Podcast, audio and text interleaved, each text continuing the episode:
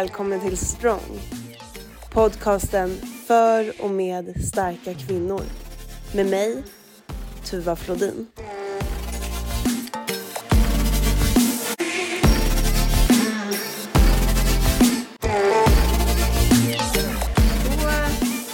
hälsar jag eh, Caroline Pettersson välkommen till podden.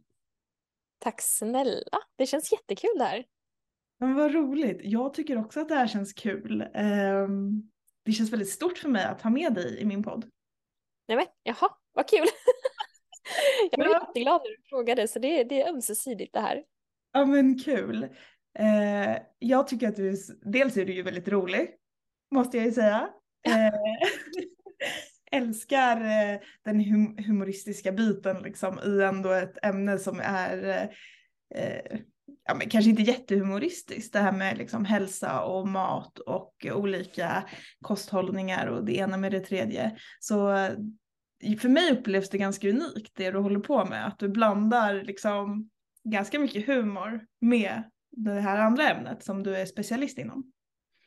Ja, nej men alltså jättekul att du säger det och det är så roligt för att jag har verkligen märkt att det är det som folk eh, ja, men så här, tilltalas av. Om jag är iväg, igår var jag till exempel och föreläste och så kom det fram eh, många människor så här, efter det och sa just det här med att eh, ja, men, dels att de hade skrattat under eh, föreläsningen då, vi hade jättebra så dialog så att säga. Ehm, men även eh, på just sociala medier och någonstans så speglar det väldigt mycket mig. Eh, jag är en ganska jag tror alla mina vänner och människor jag, jag, träffar väldigt mycket så här i vardagen och så och som känner mig, de vet att jag är ganska sarkastisk. Eh, och eh, så, att, så det är lite så här, det är ganska naturligt för mig att eh, ja, men ändå på något vis eh, vara så. Liksom. Mm. Ja, för att du är ju dietist. Mm, stämmer. stämmer. Och eh, jobbar med att hjälpa människor med deras eh, kosthållning och matmönster. Har jag förstått det rätt då? Ja men det har du absolut. Eh, jag jobbar ju, jag har egentligen tre ben som jag står på skulle jag säga och det är ju en del är ju coachningen i sig. Eh, där jag som sagt, ja men precis som du var inne på, hjälper människor med eh, kostvanor och eh, ja, mycket det här mentala biten, nästan så här, var och varannan klient som kommer till mig är nästan alltid så här, men gud det här är en mycket större mental resa än vad jag trodde att det skulle vara. Eh, och det är ju för att jag tycker att det är så otroligt viktigt att få med den mentala biten. Eh, säga vad man vill, men att bara gå på och köpa ett, kanske ett kostschema som är så här, gör det här i åtta veckor så kommer du få det här. Eh, det är ju, många tilltalas av det, men det som händer när det kostschemat då är slut, eh, det är ju att man kanske står där lite handfallen och inte vet vad ska jag göra sen. Eh, så det jag jobbar jättemycket med med mina klienter är ju verkligen just det här med att gör inga extrema uppoffringar idag som du inte kan tänka dig att göra om ett år. Eh, men sen är det absolut så att ska man göra en hälsoresa och vill ha en förändring, ja då är det ju så att man måste förändra. Men man behöver heller inte förändra allt på en gång och det behöver absolut inte vara så, ja, men så strikt och så hårt. Liksom. Så, att, eh, så det är en. Och sen de här andra två benen då, bara som jag nämnde som jag jobbar med är ju sociala medier, en jättestor bit också. Men också events och föreläsningar eh, och så. Och det är väl egentligen just föreläsningar är ju något som jag tycker nästan är det roligaste med mitt jobb. Ja, jag såg ju att du äh, har en föreläsning som, som du kallade öka prestationen och uppnå god hälsokultur. Stämmer det? Mm, det ja. stämmer, jättebra. Ja. Vad, liksom, vad handlar den om? Jag förstår ju liksom innebörden så, men, men vem vänder den sig till och vad, vad pratar ni om? Ja, men den vänder sig väl egentligen till både företag, eh, föreningar med eh, ja, allt ifrån hockeylag till fotbollslag till gymnastikföreningar till ja, egentligen inom alla eh, former av sporter, så idrotter. Eh, men även till företag som sagt, just för det här med eh, en god liksom, hälsokultur och att man faktiskt, det är det som är så himla fascinerande med kost, att man kan påverka sin hälsa så otroligt mycket med vad man äter. Eh, och, och, med sjukdomar och, och du vet sådär allting. Sen hälsa är ju så brett, men just att lägger man lite tid på kosten så kan man ju verkligen eh, förebygga mycket och framför allt just det här, det här vardagliga med att, ja, men, trötthet och, och, och sådana saker också. Um, så det är väl lite så. Uh, jag har varit som sagt runt ganska mycket på olika arbetsplatser och nätverk och ja, du vet, det är lite så blandat. Men eh, framförallt människor som också vill lära sig kanske det här att, att se storheten i små saker i vardagen istället för jag har inte jättemånga som kommer till mig och säger så här att jag vill komma i toppform på fyra veckor för att då vet man att jag kommer dra i handbromsen och bara vara så här, vet du vad? Vi kan ta det i toppform, men då får vi då får det nog dröja lite längre. Liksom. Eh, så, och som sagt, jag jobbar väldigt mycket med just den mentala biten. Eh, och det pratar jag också mycket om på mina eh, föreläsningar, just det här med hur man sätter mål och att man kollar av så att det går i linje med ens värderingar och sådär. Mm. vad, eh, vad fick dig att komma in på det här spåret? Vad, vad var det som gjorde att, eh, att du hamnade här tror du? Tänker du som dietist eller tänker du generellt bara det jag är idag med min mentalitet? Mm. Lite både och? Ja, men lite, lite både och tror jag. Eh, ja ja, men jag tänker att det, att, det kan vara, att det kan vara två delar av det. Eh, vi börjar med hur du kom in på det här med dietist och liksom mat. Mm. Eh, nej men jag började nog, jag spelade fotboll som ung och eh, blev skadad och då hittade jag in till rehab, alltså gymträning. Eh, och då väcktes ett intresse för det. Eh, innan det hade jag ju verkligen bara fotbollstränat, så att säga, eller bara, men jag hade aldrig varit i ett gym på det sättet och man kanske satt och cyklade om man var skadad eller så. Eh, sen väcktes det och byggdes på ännu mer och så sökte jag mig till en PT-utbildning när jag hade tagit eh, studenten. Eh, så gick jag den och sen så upptäckte jag att nej men det här var roligt men jag vill ju också ha det här med kosten och när jag gick den kostrådgivarutbildningen då blev jag verkligen fast i att wow, det här är så häftigt att jag vill kunna ännu mer, jag vill kunna allt. Ehm, så, och då så, ehm, ja, så, så gick jag den där på, på hösten och sen så tror jag faktiskt det var året efter det som jag sökte mig in till dietist. Jag hade kollat lite sådär olika, det fanns ju och det finns ju idag också hälsopedagog och en nutritionist och ja, det finns ju olika inriktningar och sådär. Men så fastnade jag för dietist och eh, har ju alltid velat bo i Göteborg någonstans. Eh, jag älskar ju Håkan så jag har ju lyssnat mycket på honom. Eh, och då blev det någonstans lite så här att alla bitar föll på plats med att jag kunde söka mig till Göteborg eh, och eh, plugga här då. Eh, så så var det med den biten och så flyttade jag hit och så läste jag och någonstans så tror jag också att jag hade nog aldrig, för först och främst när jag sökte in till dietistprogram så kände jag så här, oh, tre år och jag vet inte ens om jag vill jobba, för många dietister, nästan majoriteten jobbar ju inom vård. En dietist jobbar ju liksom med, med riktigt sjuka människor på, på sjukhus. Men eh, jag kände väl kanske att det var inte riktigt mitt kall i livet. Jag gillade ju mer friskvård och träning och det var ju i den här kostrådgivarutbildningen och, och träningen som jag hade hittat mitt intresse just med, med kost och idrott och prestation. Um, så att, men jag pluggade mina tre år och någonstans där under de tre åren också så blev jag så här, men jag kanske ska vara på onkologen och, och jobba och sådär. Du vet, man, för jag hade min praktik på onkologen och tyckte ändå att man blir otroligt uppskattad. Um, för dietisten, ibland kan dietisten vara, jag säger inte att alltid är så, men där jag hade min praktik så var det mycket så att de som låg på onkologen är ju väldigt, väldigt sjuka. Och då när jag som dietist kom in dit med min näringsdryck till dem till exempel, eh, det kunde ju vara, eftersom att jag kanske inte var en person som då var så stressad därifrån, för att oftast kanske det bara var personal in och ut för att ja, men, som det är på många ställen idag, att det är för lite personal helt enkelt. Men då när dietisten kom så kändes det alltid som att det var väldigt uppskattat för då kunde man sitta kvar ett tag. Och, ja, men så jag fick det här att, ja men hmm, kanske ska vara här. Eh, men sen tog jag examen och eh, då var det ju eh, svårt att få ett jobb i Västra Götaland. Um, så då bestämde jag mig, jag hade fast jobb sen innan på If skadeförsäkring, så då bara fortsatte jag jobba där. Uh, och sen så sa jag upp mig därifrån och började jobba faktiskt som, um, pluggade lite mer idrottsnutrition, för det var det jag tyckte var roligt. Och sen så någonstans där så uh, fick jag hjälp att starta företag och på den vägen var det lite grann och blev kontaktad av Frölundas fystränare så då kom jag in på hockey och ja, du vet lite så här, man, lite om sig och kring sig och så har det har kommit fram till där jag är idag. Liksom. Eh, och ser man på den här mentaliteten så tror jag någonstans att jag kan se tillbaka på, idag är jag ju 30, eh, när jag var 17, 18, så då mixtrade jag ju jättemycket jag med och tog bort alla kolhydrater och du vet, gjorde massa sådana val som jag idag känner, åh gud varför. Men som också många, jättemånga har gjort.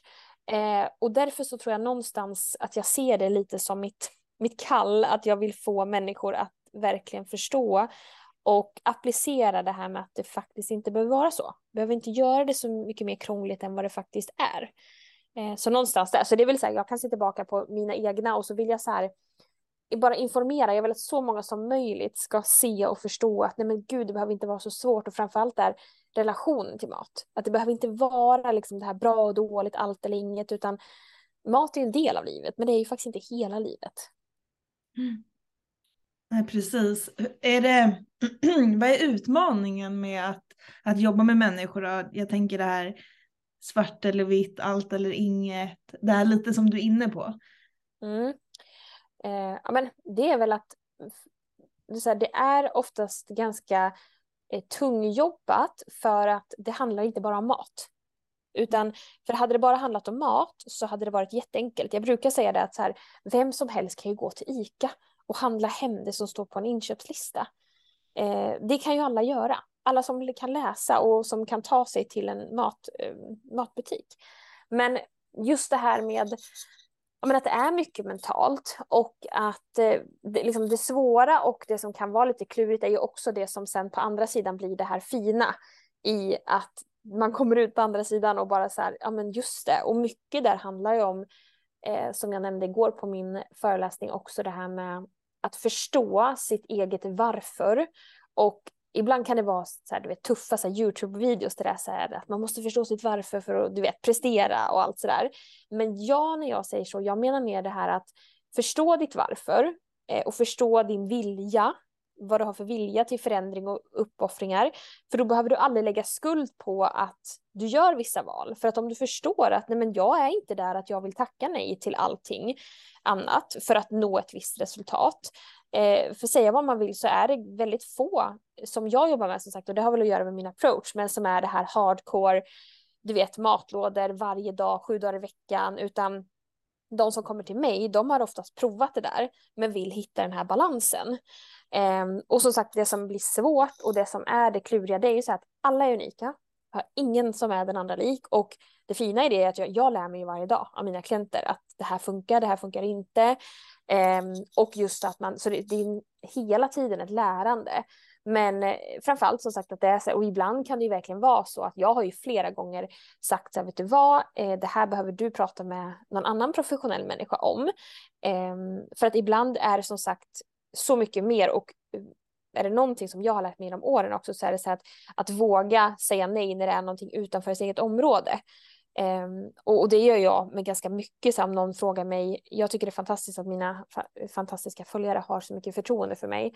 Men jag kan ju få frågor som är helt utanför mitt område, som är skador, som är ja men du vet allt möjligt och då är jag så här tack snälla men fråga gärna en fysioterapeut eller fråga en kiropraktor eller naprapat eller läkare eller så där just för att det kan jag väl också känna som en styrka och det ser jag upp till andra människor som också vågar så här, du vet, avsäga sig det att man inte försöker lösa allting utan mer bara så här, du kommer få mycket bättre hjälp om du går till eh, en annan person också. Så, att, så jag har många klienter också som du vet kör lite båda, att man går till någon för att jag kan vara så här i början om jag får en person som jag känner så här, ja ah, men den här hade nog, jag behöver ta upp det här med att gå den och prata med någon. Eh, och gör den inte det då så brukar jag alltid säga att för att vi ska starta upp där så behöver du komplettera med att gå och prata med någon. Och i 95 fall av 100 så säger personen att ja, du har rätt. Eh, någon gång har det varit så här, nej men det vill jag inte. Och då brukar jag säga så här, nej men vet du vad, eh, någon gång har jag sagt så här, ja vi kan börja men så. Och då har jag oftast också, vad ska man säga, coachat, coachat mig själv ur det för att jag någonstans säger, jag tror inte att det här är det bästa för dig. Eh, för någonstans är det så att jag lever mig in så pass mycket i varje klient. Så för mig är det ingen vinning i att sitta och ha en klient som Eh, varken lägger ner någon effort alls bara betala. Jag har haft ganska många som jag bara, du vet, så här, mitt i avslutar. Eh, eller många, men så här, under mina sju år som jag har jobbat så kanske det är tio då. Så det är inte, det kanske är en gång, så det är inte många. Men du förstår att man så här, när man känner att fast det här, vet du vad, jag tror inte att, och jag vill inte sitta och ta dina pengar, för det, det tjänar ju ingen på egentligen. Jag får inget bra, så att säga, omdöme av den personen egentligen, eh, absolut, men du vet, bara sitta och, och nöta så. Mm. Kan, kan du ge något exempel, alltså praktiskt exempel på när någon eh, kommer till dig och du behöver säga så här, nej men du behöver träffa den här professionen istället? Eh, ja, absolut. Eh, framförallt eh, människor som har eh, någon form av ätstörning eh, är kanske inlagda idag på alltså dagvård liknande. Eh, det tar jag aldrig med an. Eh, så, utan eh, då får det vara, så här, jag skulle säga att de flesta som kommer till mig som sagt vill ha balans. Många har ett så här allt eller inget tänk. Många har eh, en historik med kanske ett helt sunt beteende till mat. För att när man skannar igenom ganska många personer idag så hittar man många som också inte har, för som jag brukar säga, för att säga nej, det handlar inte om att du ska ha lite dåligt samvete för att du väljer någonting där på fredagen eller lördagen eller tisdagen eller vad det kan vara, utan att ha ett helt neutralt förhållande liksom sett till mat. Det handlar om att alltid kunna se eh, sitt ansvar och sina val i det. Eh, så att framförallt där hade jag sagt, de, det har jag nästan varje vecka. Någon som vill jobba med mig och som har följt mig och sådär. Men där känner jag själv att jag jobbar ju bara online. Eh, jag har chatt och video till mina klienter. Eh, men där känner jag att den personen vill jag ju så här, vet, ta hem. Jag vill att hen ska bo hemma hos mig så att jag kan så här, gör det här, gör det här. Men jag kan ju inte ha tio personer bo här. Eh, tyvärr. Eh, jag har ju skojat om det ganska många gånger och sagt att jag skulle vilja ha typ ett ångestfritt hus. Du vet, där alla ska få flytta in eh, och bara så här, ha det härligt. Så. Eh, det var länge sedan jag sa det på sociala medier, men jag pratade mycket om det förr, att här, jag önskar någon dag att man kunde ha någon sån där man bara mår bra. Liksom. Eh, men framförallt så, och sen kan det vara också faktiskt, jag hade någon, eh, men du vet om det är någon så här extremsport, eh, jag hade någon sån verkligen ultra, ultra eh, löpare, eh, tror jag det var. Det här var länge sedan. Liksom. Men du vet när jag känner att det här kommer krävas tid. För, för det är också så man får av, så här, hur mycket tid kommer det här krävas av mig? Vad måste jag då ta betalt? Och vad blir det då för rimlighet i det? Eh, för varken dig eller mig. Då är det kanske bättre att den personen tar kontakt med någon annan eh, som jag givetvis hoppas tar det på största allvar också. Men just att man, eh, för som sagt, jag tycker inte att det är så, så härligt och det är väl också för att det är väl klart jag tycker om att driva bolag och du vet allt den, men jag brinner så mycket för det här med att det ska klaffa, poletten ska trilla ner. Så jag är inte så intresserad av att sitta och ha så här tusen klienter i månaden, du vet, och bara bocka av, utan jag vill så här komma ihåg, okej okay, du, du har ju en hund, du har, du vet, så. Mm. Eh, så. Men det är oftast min faktiskt eh, fin feedback också just till mina, eller från mina klienter att så här, det känns personligt och det gör mig glad. Ja, det känns som en en viktig eh, del när man ska jobba med människors hälsa och framförallt eh, kosten. Ja. Eh, för så som jag upplever det så jobbar du mycket med matkultur och med, med liksom upplevelsen av att äta mat. Kan man mm. säga Ja, nej men absolut. Va? Det kan man absolut. Men jag tror så här att eh, det jag tycker är viktigt och så som jag inleder mina eh, föreläsningar, det är ju också att verkligen så här, klä av mig naken och säga Hörni, vet ni vad? Jag älskar mat, jag älskar Polly. Det är självklart jag tycker vi ska äta näringsrikt, men bara så ni vet, jag är en av er. Du vet, bara för att helt så, för att ibland har ju vissa människor eh, lite eh, fördomar om dietister, att vi nästan bara äter så gröna äpplen och dricker sellerijuice och sjunger och dansar liksom. Eh, så, att, eh, så ibland så är det lite så att man får eh, lite så, för så är det ju. Att jag gillar ju också, eh, på samma sätt som att eh, ibland kan jag få frågor när jag har så här, frågestunder på sociala medier, att ja ah, men tänker du inte på vad du, eller så här, att, som att så här, bryr du inte om vad du äter? Eh, ish så. Och den personen menar väl då att så här, men tänker du inte till? Och, och jag tror att när man har jobbat med det så länge och du vet läst och så här, jag, jag är ganska programmerad att veta vad saker innehåller och så, men jag övertänker det nog inte. För att sen är jag som vem som helst annars att eh, jag lagar, eh, jag handlar varje vecka som många andra gör, men jag ser till att det jag handlar är det jag vill äta. Eh, och jag är, där är jag en väldigt basic person. Liksom, jag kan ju äta, Eh, som jag åt idag till lunch, eh, ris, lax och ketchup. Alltså det är min, så, och gärna uppdelat, jag gillar att ha det väldigt separat så. Eh, så det är klart att jag tänker till, men jag tror inte att jag övertänker. Och däremot så jag äter väldigt, väldigt mycket mat och det gör ju att jag också så här, men jag har inte det här, du vet, konstanta sötsuget eller, eh, och sen har jag ju celiaki, vilket gör att all fika jag blir oftast blir bjuden på smakar ju skit. Mm. Eh, så att, och då tycker inte jag ens att det, alltså för är det någonstans om vi nu ska komma tillbaka till det då, jag gillar att äta goda saker. Jag äter inte saker bara för att. Utan jag, för jag kan ju fortfarande vara en sån, även om jag förespråkar att ha en god relation till mat, till sig själv, till sin kropp, äta av allt men inte alltid, så är det väl självklart att när jag säger äta allt men inte alltid, då betyder ju det inte alltid. Eh, jag äter också, som, och det brukar det är ju inte så att jag inte lägger upp det, men liksom grönsaker och lagar mycket mat och, och det är väl det någonstans också jag försöker trycka och visa på att jag äter liksom portioner. Alltså det är mycket mat. Eh, för äter man mycket mat så blir man ju inte så sugen på annat.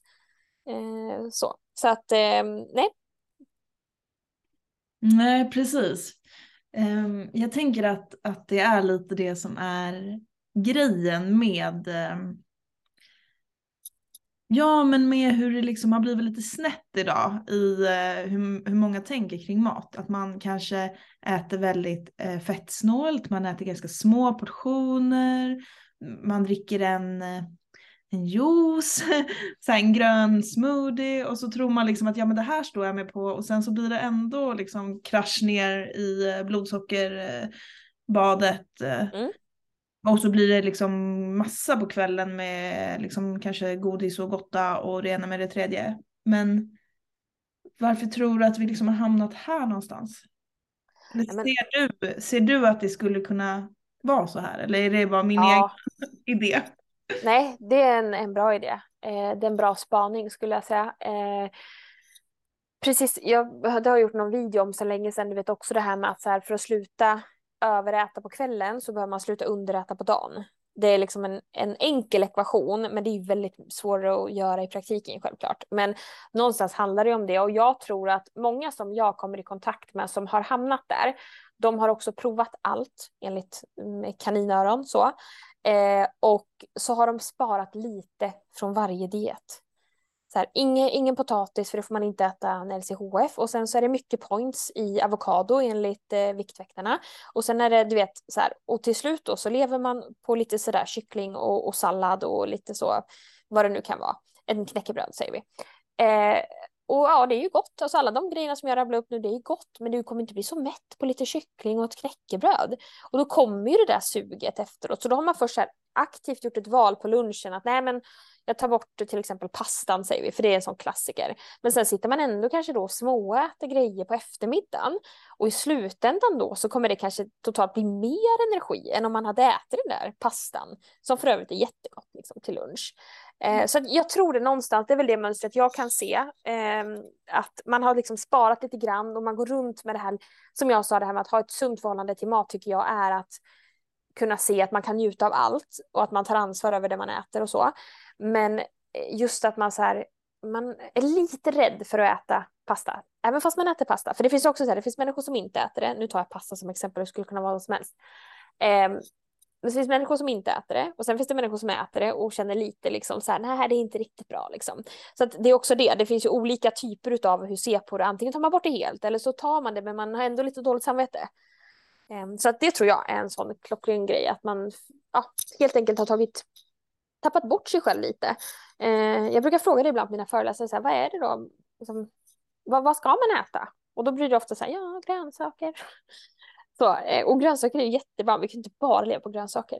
Det blir ju lite träligt. Eh, så att, och någonting som jag tror är jättebra, det är ju att man äter saker man mår bra av istället för som är bra, bara. Eh, ibland kanske det är samma. Det jag tycker är bra, det kanske är sånt jag också mår bra och då är det jättebra. Men gör vi alldeles för mycket av du vet det här, det som är bra enligt olika människor och idag på sociala medier ska vi inte ens tala om hur många det finns som säger olika grejer. Eh, men någonstans gå tillbaka lite back to basic till sig själv. Så ta två minuter och tänk efter.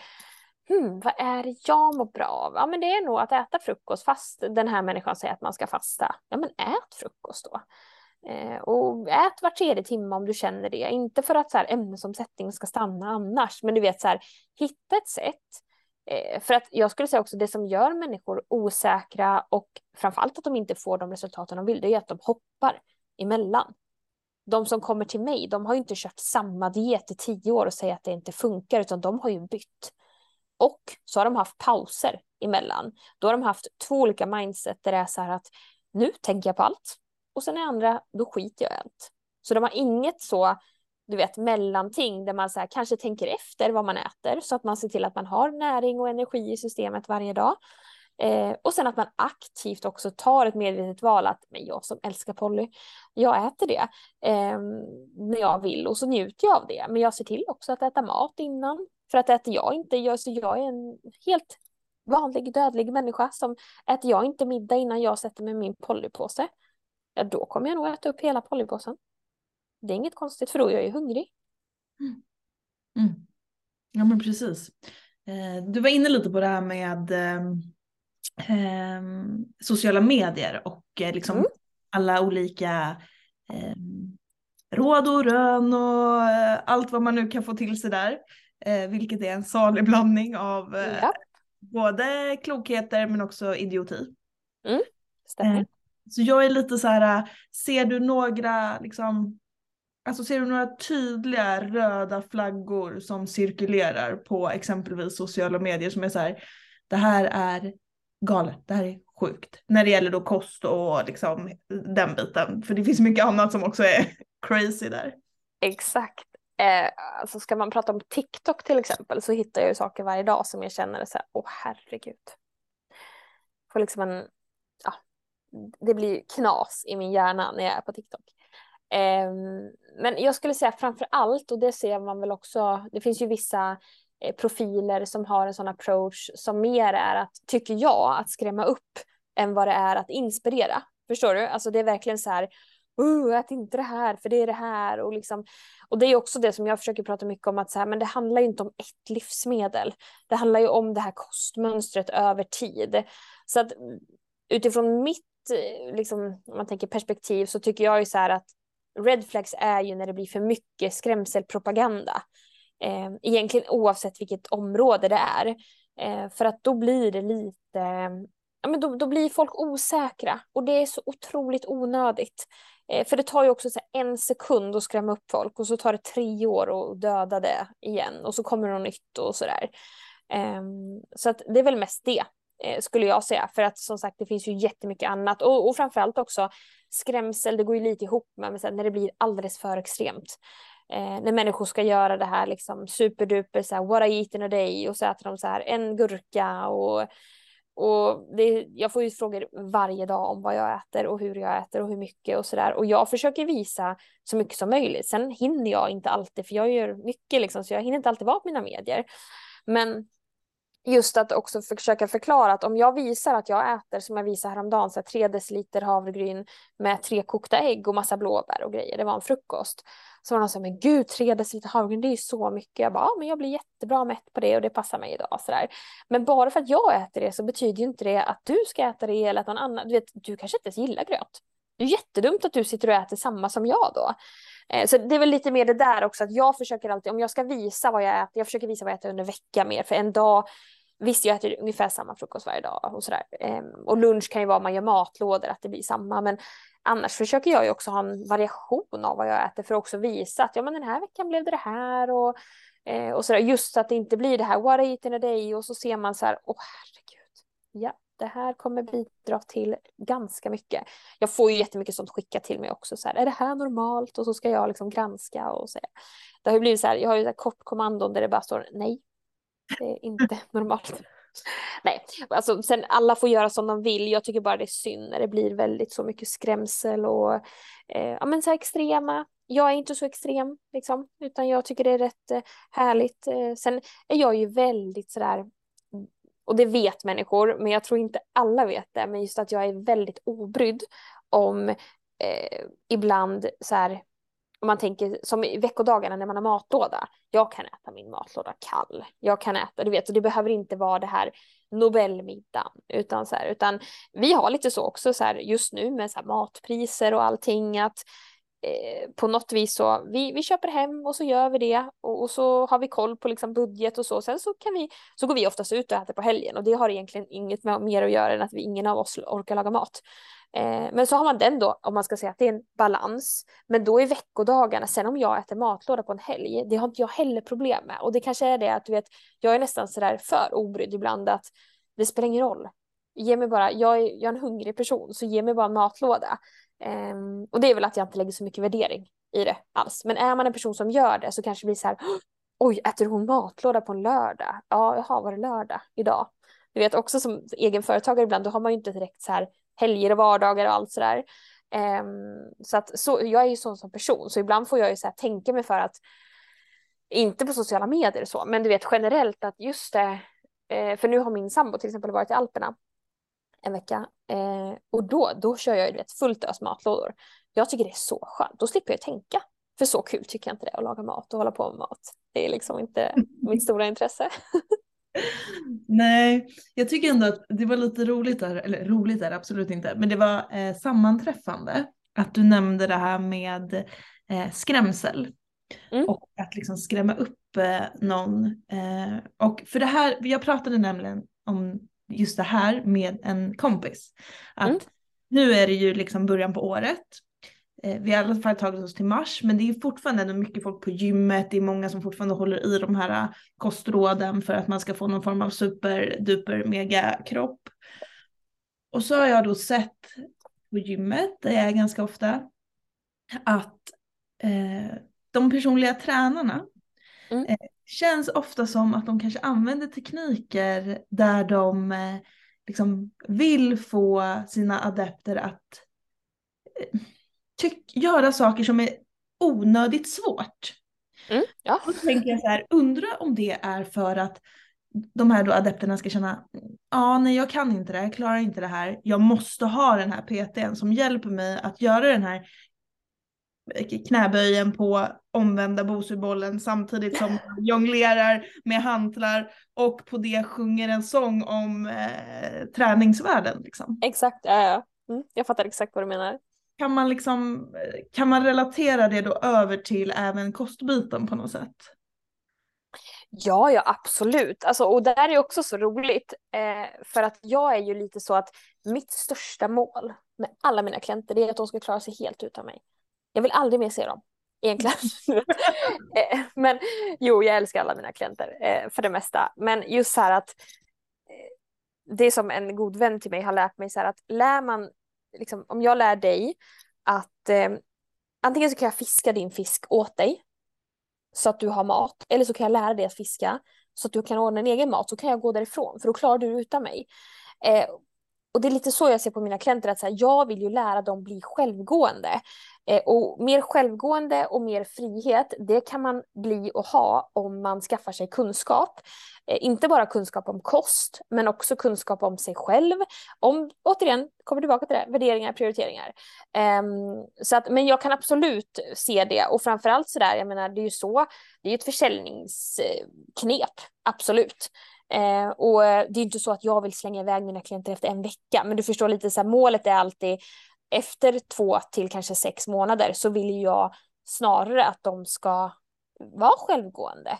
Eh, för jag vill lära dem så mycket under tiden och sen så får de absolut, för jag har vissa som kommer tillbaka och då kan det mer handla om, du vet ju själv så här, man, man behöver lite push och man behöver återkoppla till någon och eh, så. Men framförallt så här att jag tror absolut att det är vanligt och kanske än mer så, eh, ja men som du sa det med att man ska visa krångliga övningar och sådär. och så kanske det är, jag tänker bara översatt till kost för att jag tycker att det ska vara som sagt så enkelt som möjligt. Jag kan ju få återkoppling av så här efter första veckan av någon som är så här, var det inte svårare än så här? Jag bara, nej, men nu handlar det bara om att inte bara göra en vecka utan 52 veckor. Eh, liksom, för det är oftast det som är svårt, inte att äta och handla. Eh, men jag tror absolut att det är så. Och som sagt, det är väl som sagt en, en försäljningsgrej. Alltså folk är ju inte dumma heller, utan hellre att vi gör det så svårt så att du måste komma tillbaka för att balansera på den här bosubollen. Liksom, klarar du inte det så klarar du inte utan mig. Liksom. Så är det. Ja, jag tycker ändå att det är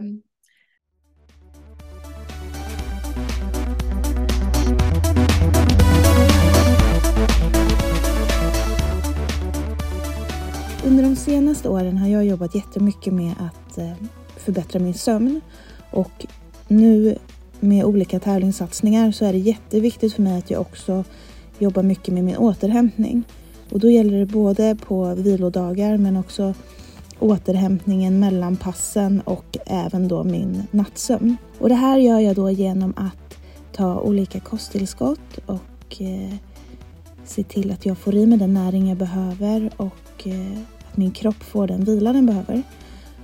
Och till hjälp så har jag slappa.com med mig i det här och Slappa är en e-handel som har fullt fokus på bättre sömn, vila och återhämtning.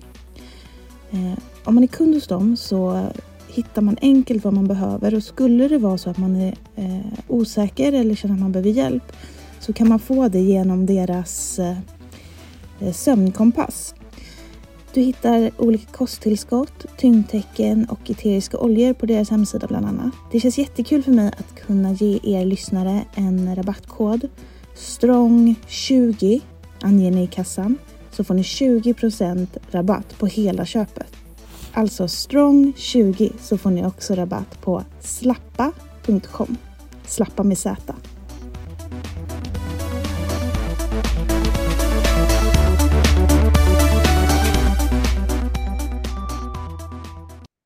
det är väl, jag vill säga typ att det är lite sjukt, men jag fattar ju ändå liksom hela upplägget kring det. Men jag tycker på något sätt att det är ett orättvist eh, sätt att eh, hantera hälsa. För mig som också jobbar liksom med hälsa och som är både hälsopedagog och personlig tränare och håller på med bodybuilding. Så, mm. så är det liksom inte, ja men det är inte svårt. Det, det, det är ju bara det att, att det ska verka så svårt. Jag menar, ät eh, liknande saker som du känner att du mår bra av. Träna ja. på ett sätt som du tycker är kul. Eh, men jag tror att många upplever att det är så svårt och därför undrar jag så här, är det matkulturen, är det träningskulturen som gör det svårt? Eller varför, varför har det blivit så svårt? Nej men det är nog informationsflödet. Hade vi bara haft ett flöde så hade det funnits ett. Förr i tiden så här, man var man, vi leker med tanken att det inte fanns internet eller någonting. Eh, det har ju alltid funnits för oss kanske, men innan, innan det, alltså då, så här, var tog man information ifrån då? Alltså då fanns det ju inte lika mycket förmodligen. Eh, och framförallt inte bara så enkelt att man oj en iPhone och så går jag in och kan mötas direkt av så här, gud det nya så här. Så går man in på Aftonbladet till exempel, de har ju en så här wellnessklubb. Eh, där kan man ju läsa nya saker varje dag som är så här, det här är sju livsmedel du ska undvika om du gör det här och du vet. Eh, så att jag tror det, det, det är liksom för mycket information för människor att sålla. Och då får man också tänka på att alla människor har inte ett brinnande intresse av det som jag säger så här, men lär känna dig själv och så här, de vill bara ha det här snabba, snabba, snabba. Um, och så är det ibland också. Man, det är lite som så här, alla, man kan ju inte rädda alla så att säga, utan det är lite upp till var och en, men som sagt, jag tror också där och du vet jobba på ett jobb och kollega gör det här och en annan ska göra det här liksom hundra dagars utmaning och det är revolter hit och dit och du vet det är mycket och den ena får inte äta salt och den andra får inte dricka vatten och den andra får inte sova och den andra ska fasta, du vet alltså sitta då där och vara så här, ja, men jag äter det här och jag mår jättebra, du vet. Jag hör ju bara på mina klienter att de får kommentarer till exempel så här, men vad mycket de äter och så, här, så att mat är ett ämne som berör, för mat berör ju alla. Du, så här, rökning, alla röker inte, nej, och alla tränar inte. Så träning är faktiskt inte heller så pass att det berör alla. Men mat någonstans berör ju alla för att alla måste äta. Mm. Så att det är, men tror, så här, informationsflöde, är för stort. Liksom. Det finns alldeles för få filter, eh, vilket gör att människor på något vis eh, får information till sig bara på tv. Men det finns ju också nu kollar jag väldigt sällan på tv-tv, men eh, Nyhetsmorgon tittar jag på. Eh, och då i reklamerna, då kan det också vara så här eh, bantnings, ja men du vet, eh, sådana drycker och det kan vara så, jag fattar ju, tittar du på mm, så här busskurer, det kan ju också vara sådär, det var ju någon sån här eh, glass som var med sån här proteinglass eller något som för något år sedan, det vet jag, det blev också lite så uppkåsat att ät glass utan dåligt samvete. Det var ju något sånt. Man bara, ja men det gör jag ändå, så det behöver du inte tala om för mig och det behöver inte vara en proteinglass för det liksom. ja men du vet, så du hela tiden du matas lite av det och det vet man ju också Ehm, hur mycket vi påverkas av marknadsföring och reklam, alltså hur mycket vi tar in, det är ju sjukt mycket. Mm. Mm. Ja, verkligen. Supermycket. Um, mm. Ja, det, det är verkligen intressant ändå eh, hur, eh, hur mat är en så central del. Eh, just som du säger. Ehm, Eh, jag hade liksom inte riktigt sett det så innan att så här, mat är ju faktiskt nästan en av de sakerna som alla berörs av. Mm, ja. Och det är väl därför det blir så känsligt ämne kanske? Ja, nej men absolut. Och som sagt, alla har ju en relation till mat på något vis. Vissa är helt obrydda. Liksom helt, jag har ju människor i, i min närhet, nu har jag ju många, eller många, men jag har i alla fall två av mina bästa kompisar är ju också dietister, nej tre är till och med mm. dietister som jag har fått eh, liksom via att jag har pluggat. Eh, så, så där blir man kanske också lite färgad, men jag skulle säga att de kompisarna är ju nästan mer obrydda än andra vänner till mig. Eh, och det är också en sån sak som jag tycker är viktigt. Det är så här att man omger sig med människor som inte påverkar en åt fel håll. Eh, och det kan ju låta så här, vadå ska jag göra slut med en kompis för att den går på en diet? Så här, nej, men på något vis kanske om du känner att du påverkas av det, det är ju trots allt ditt ansvar. Egentligen, så är det, för att man får alltid ta ansvar för sina egna känslor och tankar och så. Men man kanske så här, har man en vän som man tycker triggar en åt fel håll och så här, då kanske man ska fundera på om det är en vän man ska ha nära. Eh, för någonstans är det ju, man har ju bara sig själv och sin egna hälsa att rå om. Eh, så att eh, det tycker jag är en sån här grej, för det, det, ibland kan jag få så här, ah, men eh, jag har en kompis som gör det här, eller kollega. Kollega kan ju vara svårt, för det är ju, man kanske inte bara byter jobb för att en kollega går på någon diet, men och att eh, hen pratar så mycket om det här och det får mig att må dåligt. Bara, har du tagit upp det med din kompis? Nej, nej, nej, nej, men gör det då. Eh, och säg, för jag menar, är man riktiga vänner så kanske man också ömsesidigt förstår att okej, okay, min kompis, om vi sitter och pratar och du är livrädd för spindlar, om jag då bara sitter och pratar om spindlar, det är ju inte jätteschysst av mig som vän, utan då kanske jag får så här, vet jag att det får dig att må dåligt, då kanske vi får prata om hästar istället. Eh, då kan jag ju prata med spindlar med kanske någon annan människa om jag har ett stort behov av att prata eh, om det. Så att det tycker jag är viktigt, att se över vilka man har omkring sig och sådär. Också för det här med att skapa en god relation.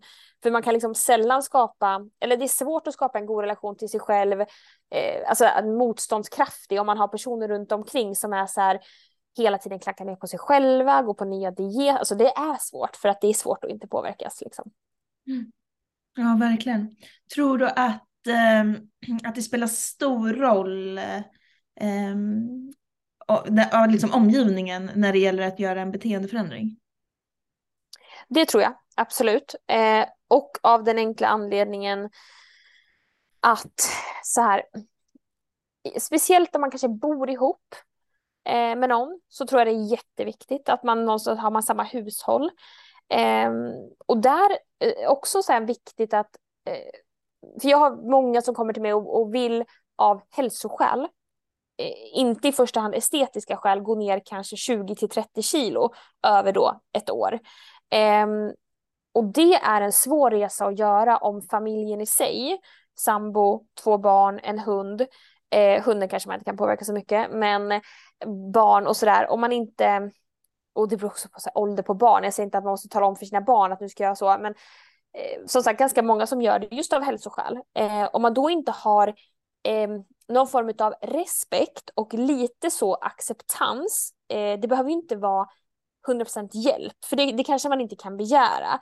Men man kanske i alla fall kan begära att så här, det här hade underlättat för mig om du och ni gör så här. Eller typ att, i alla fall till en sambo, liksom, eller så här, nära vänner man umgås med. Så här, om vi ska ses på det här, jag, hade, så här, jag behöver röra på mig mer, så kan vi istället för att sätta oss och fika, kan vi gå en promenad ihop och ta en kaffe på väg? Alltså, du vet sådana grejer bara för att så här, få andra människor att förstå också att jag gör det här, varför man gör det.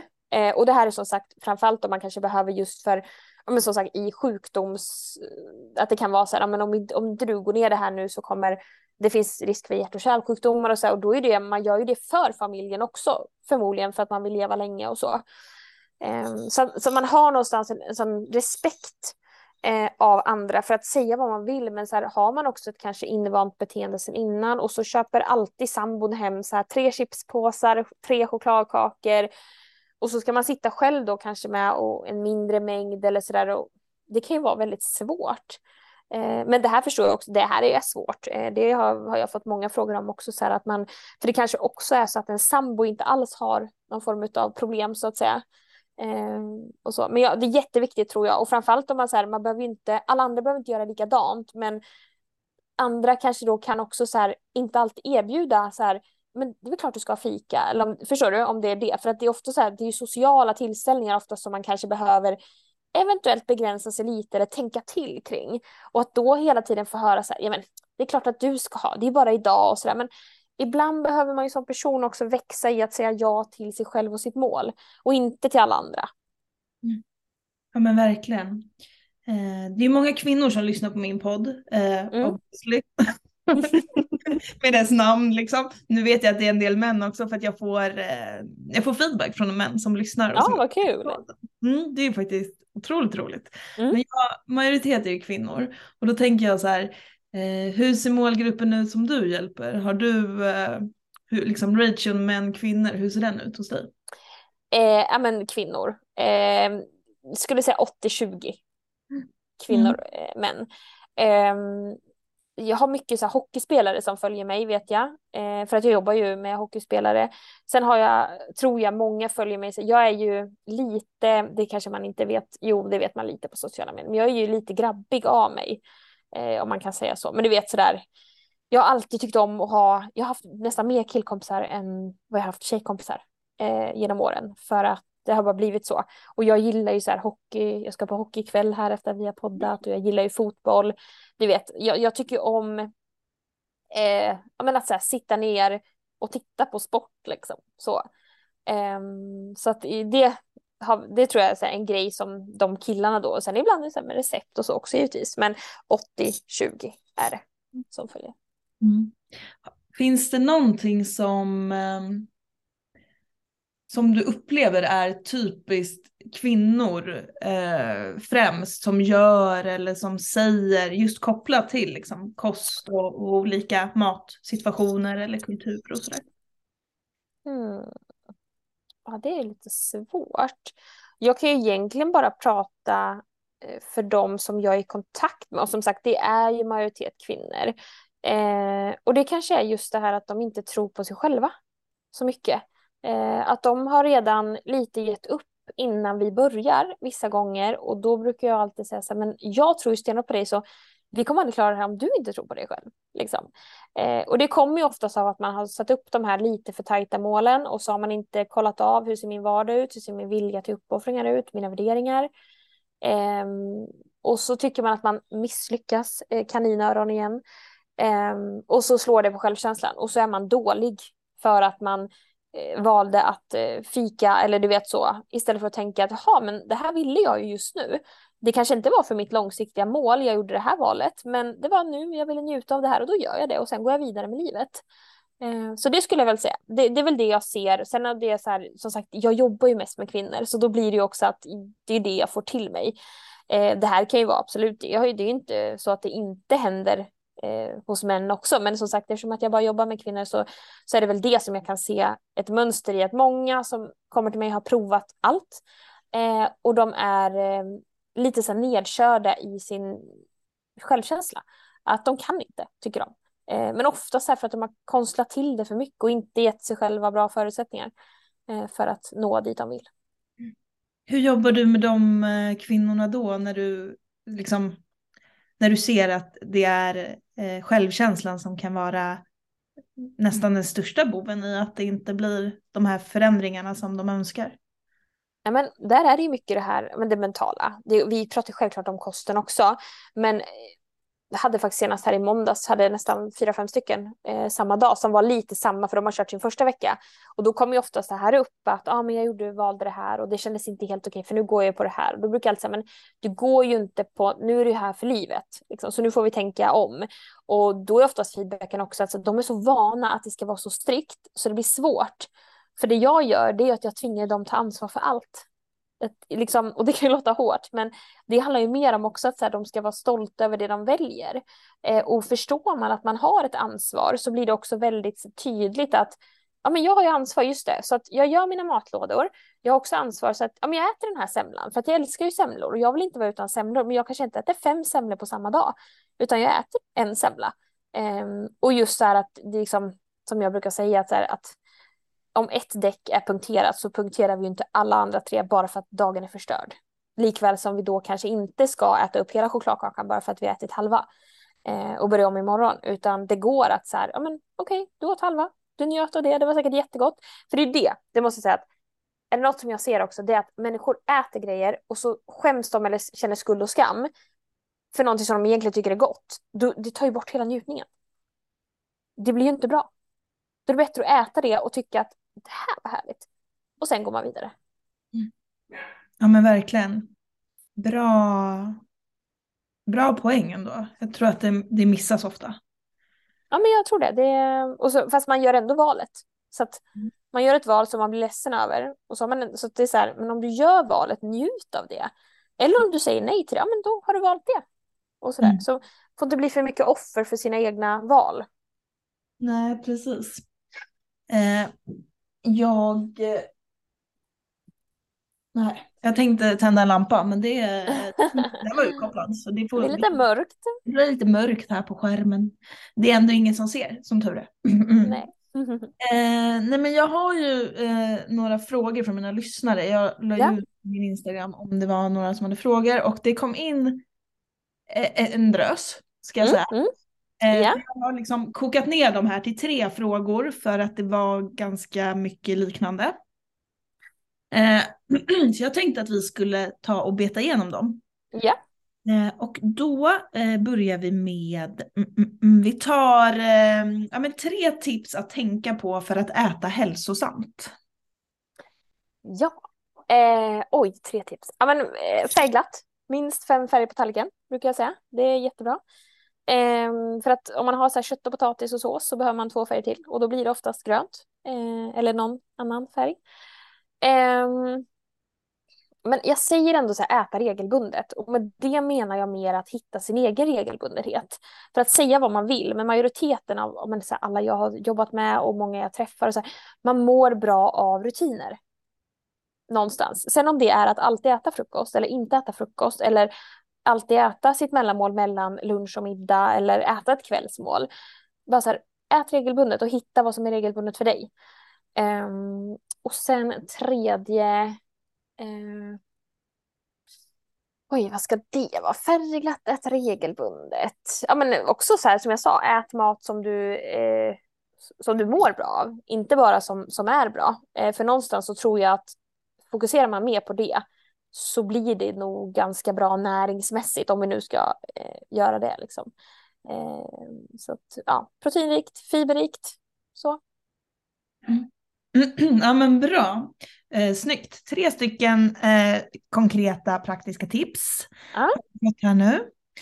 Eh, sen frågar de också Oj, nu blev det lampa här utanför, då fick jag lite ljus på mig. Vad anser du om hälsohetsen som är just nu i samhället? Oj, eh, under det här hade man ju velat veta lite mer om hälsohets. Mm. Eh, bara tänker vad den kan syfta på den här människan. För att alltså jag, jag fattar ju om det är just att det är många som pratar om att det är som en så här smal kultur typ mm. nu. Eh, från att vi kanske har gått från smalkultur då till att man ska vara lite mer vältränad till eh, igen. Eh, om det är det så, så här, jag tycker bara det är synd att det blir så mycket fokus på men lite så här, du vet, det låter ju klyschigt men typ utsidan. Eh, för då glömmer vi som sagt bort insidan. Och jag blev ju sjuk för några år sedan. Eh, jag fick ju en sepsischock.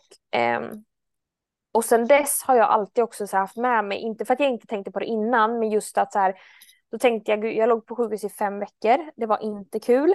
Eh, och då tänkte jag verkligen, vet jag då, att så här, gud vad jag vill njuta mer av livet, men också så här, jag vill aldrig hamna här igen på grund av att jag inte har tagit hand om mig själv. Det var inte därför jag hamnade där.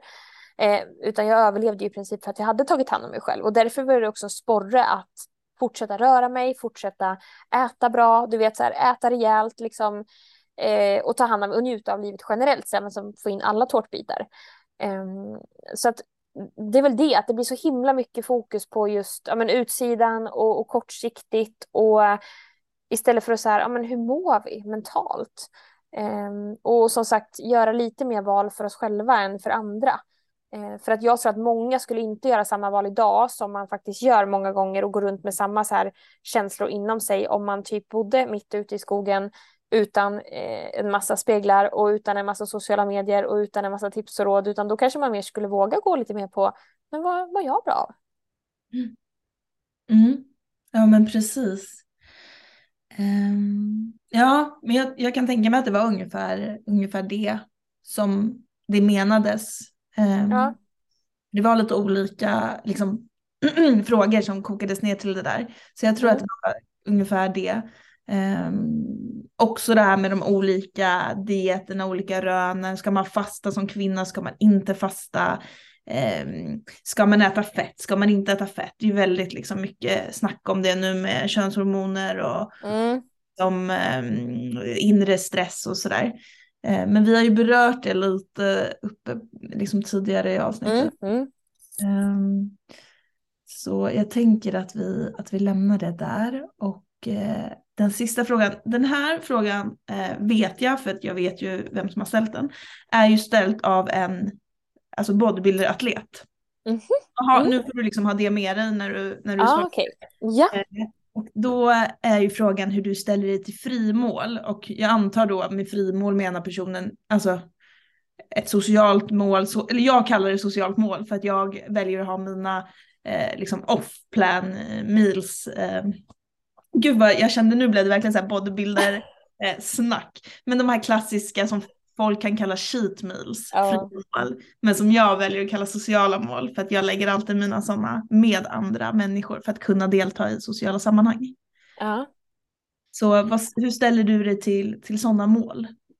Nej men eh, om jag ska, som du säger då med bodybuilding eh, och, och så här om man går på något, då, för ska man tävla och gå och på fitnessscen och så här, då är det ju så här strikt diet, eh, verkligen. Eh, så att eh, det kan väl vara som du säger, jag tycker det låter lite bättre kanske med socialt, att man vill, för någonstans då har man ju det målet eh, och inställd på att nu ska jag ta mig till scenen och då att man har det här sociala, att man ändå kan släppa in livet. Eh, men jag måste också tillägga att jag tycker ju att cheat meals generellt ibland. Jag har haft kontakt med en, en kille som har tävlat jättemånga år och som typ, jag tror att han är aktiv fortfarande, men som har sagt också så här att det har ju typ förstört hela hans, eh, alltså både ämnesomsättning, alltså mage, för att han har nästan så ställt klockan och gått upp och ätit och, och just att, så här, att det kan bidra till, det kan ju vara så att även om man inte tävlar i fitness så kan man ha cheat meals, alltså som att man så här, ja, men man går på strikt så här som vi har pratat om också i sköter sig i veckorna tycker man. Och sen så på eh, på helgen då så ska man så här, släppa loss. Jag tycker ju att det kan det jag har varit med om är ju att det snarare eskalerar och blir osunt för att det blir eh, hetsätning, överätning. Eh, det kan också ibland kompenseras, vilket då kan mynna ut i någonting som så hemskt som till exempel bulimi. Alltså att saker, nu drar jag det väldigt långt, men bara så också så jag tycker det är viktigt att få sagt eftersom att jag ändå jobbar med just det. Eh, så att jag är väl ingen som, som fan som stöttar det. Sen är jag ju så otroligt långt ifrån. Jag har ju tävlat i bikini fitness i 2013 eller 14 tror jag det är. Um, så att jag har gjort en sån resa och det är jag också så här stolt över för att jag har ju provat liksom och vet att det är inget för mig. Um, för jag gillar att vara fri. Liksom, jag vill kunna äta, jag har inget problem med att äta som jag sa, det, matlådor liksom samma ett helt år om det är så, men jag vill kunna så här, gå på känsla mer. Eh, så att mer så, men så här, tycker man att det är väl så här, om man nu har det här målet och känner att ja, men det ger mig glädje och som du sa där att eh, liksom socialt då, då kan väl det vara någonting som så här, funkar så. Men som sagt jag är ju inte så mycket i, i bodybuilding-världen. Eh, min kompis skojade om det när han var på gymmet. Han bara fan du är krallig nu och så på armarna. Han drev ju sönder. Jag bara du lägg av. ja, jag tänker att det ändå är eh, en bra eh, grej liksom att ta upp för att eh, jag tror just att, för när jag började hålla på med bodybuilding för, ja alltså, jag, ja, det var länge sedan nu höll jag på att säga, men jag gjorde min första diet 2015. Eh, liksom riktiga body, alltså inför eh, sen eh, diet. Och då hade mm. jag, alltså cheat days kallade, kallade min coach det. Ja, alltså ja. liksom dag. Ja. Eh, och de dagarna blev ju alltid, alltså jag tror att jag åt mer på de dagarna än vad jag åt på resten av veckan. De dagarna blev ja, ju exakt. katastrof. Mm. Ja. Ja, och det föder ju inte sådär jättesunt beteende, kan jag, inte för att jag säger något om ditt beteende nu eller sådär, men just att har man då ingen coach eller har man ingen som kan fånga upp det här, det kan ju bli liksom jätteilla. Plus att, som du säger, det är så här, om det blir en dag, då blir det så här, åh herregud, jag måste eh, äta på kvällen. Jag gör ju lite, lite tvärtom med mina klienter, jag säger så här, skilj inte så jävla mycket på, på helg och vardag. Eh, mer, och inte för att så här, jag fattar ju också att många jobbar ju vardagar och leder på helgen. Det är klart att det inte är samma rutiner, men mer det här att det inte blir sån laddning. Mm. Eh, för då blir det som du säger, det, så här, det blir nästan mer än, och så måste man.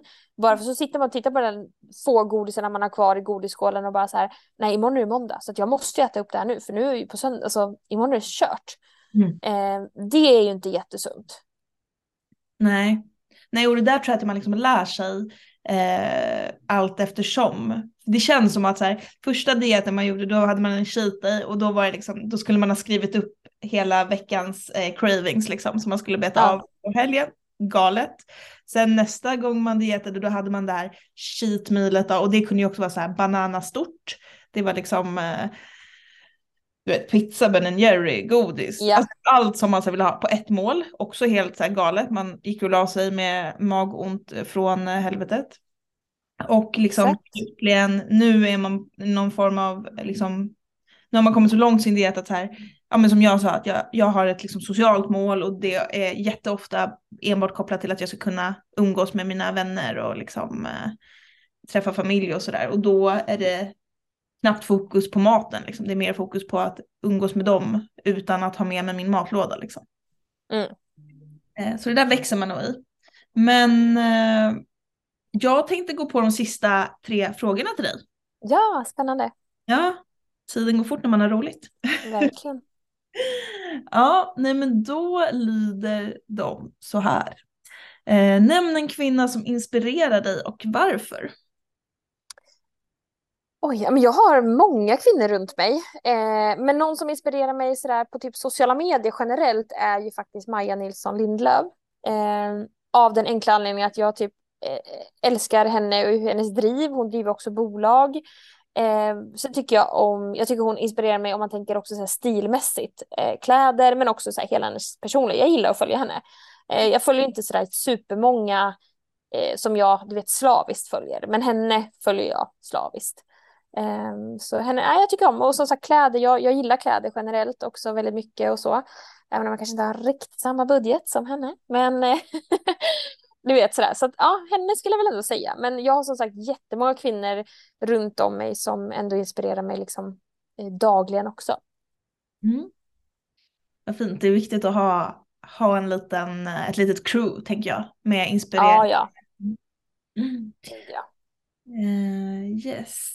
Men om du visste nu då att du skulle lyckas med någonting, vad hade du gjort då?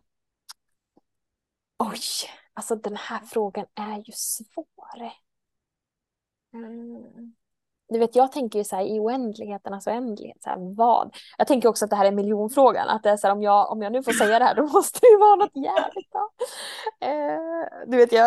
Eh, det blir lite prestationsångest nästan. Ja, jag, jag känner faktiskt det nu att det här, det blir liksom så, men alltså så här skulle man eh, eh om man tänker, ah, nej jag tycker det är jättesvårt för jag blir verkligen så jag måste komma på något så bra mm. för att eh, eh, Ja men kanske så här då, det skulle ju vara fantastiskt. Tänk om jag skulle kunna så uppfinna typ ett, ett piller. Så så fort man, eller så här, man tar det en gång och sen har man liksom ingen mer matångest i livet.